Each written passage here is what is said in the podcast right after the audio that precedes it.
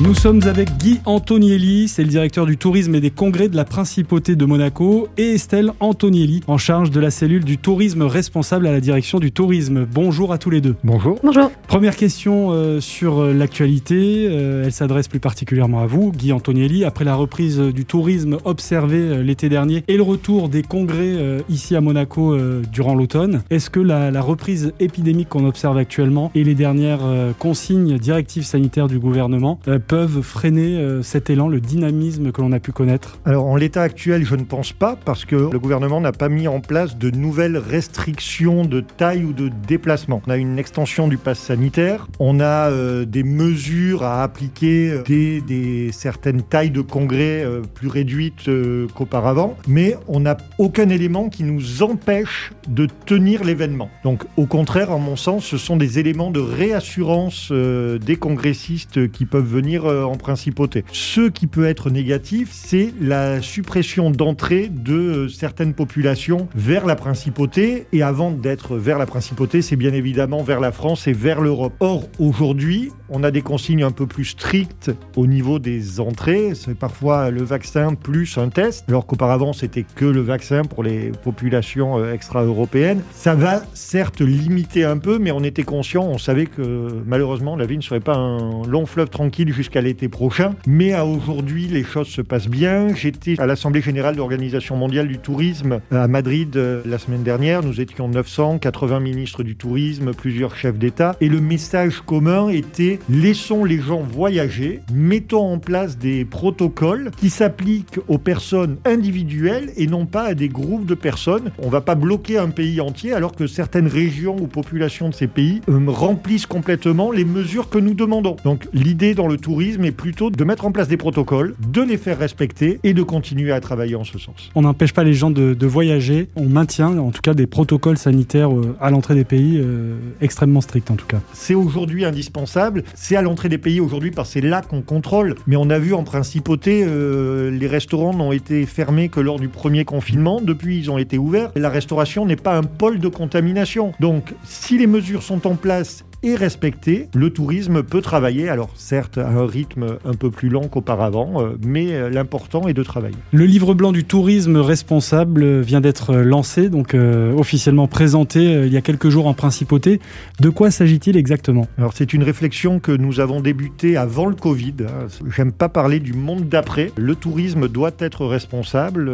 On parlait beaucoup auparavant de surtourisme, on n'en parle plus. On parlait de flight shaming. Ça risque de revenir en disant qu'on consommait euh, beaucoup trop d'aérien. Mais l'aérien n'est pas le plus gros contributeur euh, de production de gaz à effet de serre. Mais il est important de montrer en quoi le tourisme peut s'améliorer parce que comme toute activité humaine, il a des impacts positifs et négatifs. Donc il faut minimiser ces impacts négatifs et apporter euh, le maximum à la connaissance et augmenter l'impact positif parce que le tourisme est un fort facteur de progrès, progrès culturel, social et économique. Vous disiez que vous y avant euh, la crise sanitaire, mais est-ce que tout de même cette crise a permis, euh, en tout cas, d'accélérer euh, ce, ce mouvement vers un tourisme plus responsable? Alors je pense que ça a fait naître une prise de conscience plus large dans le grand public, mais c'est une prise de conscience qui était déjà euh, le fait des professionnels en principauté bien avant la crise. Estelle euh, Antonielli, je vous donne la parole pour euh, entrer peut-être un peu plus dans le détail justement euh, de ce livre blanc du tourisme responsable à, à Monaco. C'est une base de travail, euh, des pistes d'amélioration. Comment concrétiser tout cela euh, en actes maintenant? Alors comme le disait Guy justement, euh, à Monaco, le tourisme responsable, c'est quand même quelque chose qui existe depuis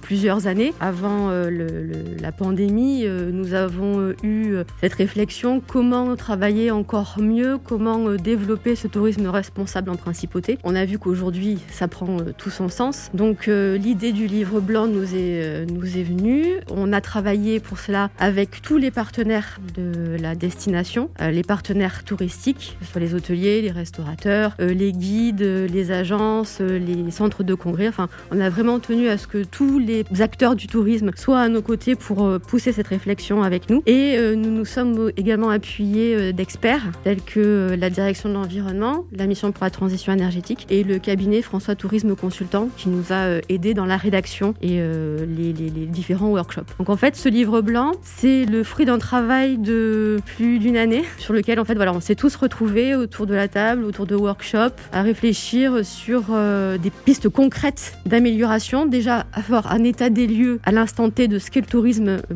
responsable à Monaco, quels sont éventuellement les freins rencontrés par les acteurs? Et euh, trouver des, des pistes d'amélioration pour les années à venir en vue d'établir une stratégie et un vrai plan d'action. Est-ce que vous avez senti une envie commune, générale, ou est-ce qu'il y a eu quelques réticences, quelques freins? Alors bien sûr, on a des, secteurs qui sont très engagés et très en avance, d'autres qui sont très demandeurs euh, d'action et, d'aide, de soutien. De façon générale, tous les acteurs sont tous d'accord pour avancer euh, avec nous vers un tourisme encore plus responsable. Comme je le disais, c'est pas récent. On, va tous dans la même mouvance. Ça nous a conforté, voilà, de les avoir tous autour de la table et de s'apercevoir que même, voilà, s'ils n'avaient pas encore tous les mêmes connaissances, on était euh, sur la bonne direction tous ensemble. Alors, donnez-nous des actions concrètes qui ont déjà été mises en place et d'autres qui pourraient l'être dans les mois ou les années à venir Alors déjà, au niveau de l'état des lieux, ce que l'on peut dire, c'est que à Monaco, l'hôtellerie est vraiment un secteur très engagé puisqu'on a plus de 88% des chambres qui sont certifiées